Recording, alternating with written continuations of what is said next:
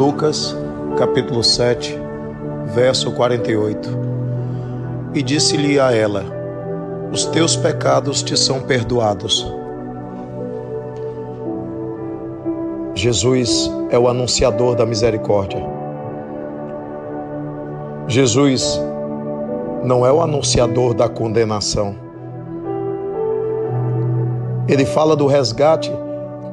Ele é aquele que diz que abandona as 99 ovelhas para buscar a ovelha perdida. Ele estava diante de uma mulher cuja emoção lhe tocou profundamente o coração. Ela chorava a seus pés, estava tudo ali misturado a emoção dela, as suas sensações de alegria ao ver o Mestre, a sua busca desse perdão, o arrependimento, as sensações do que poderia acontecer a Jesus, seus pressentimentos, seus medos. Ela colocou tudo ali aos pés dele, na forma de lágrimas. Ela simplesmente se arrojou aos seus pés, clamando, sem palavras.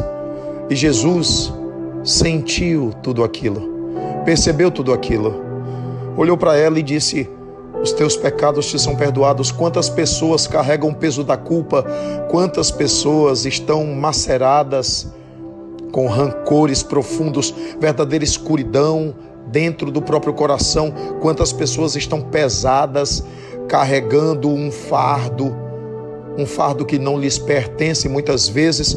Quantas pessoas estão sofrendo, precisando apenas ouvir isso?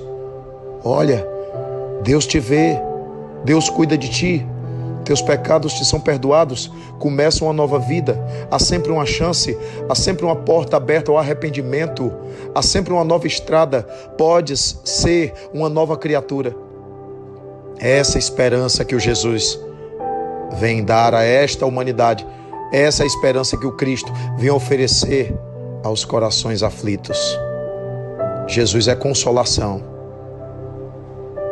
Por isso, abençoe mais, perdoe mais, seja mais misericordioso, seja menos condenador, seja menos amaldiçoador da vida dos outros. Cuide Cuide de si mesmo, da sua vida, na sua relação com Deus. A vida do outro ao outro pertence. Não é sua. Não tem a ver contigo. Não perca seu tempo. Cuide da sua própria evolução. Cuide da sua conversão verdadeira.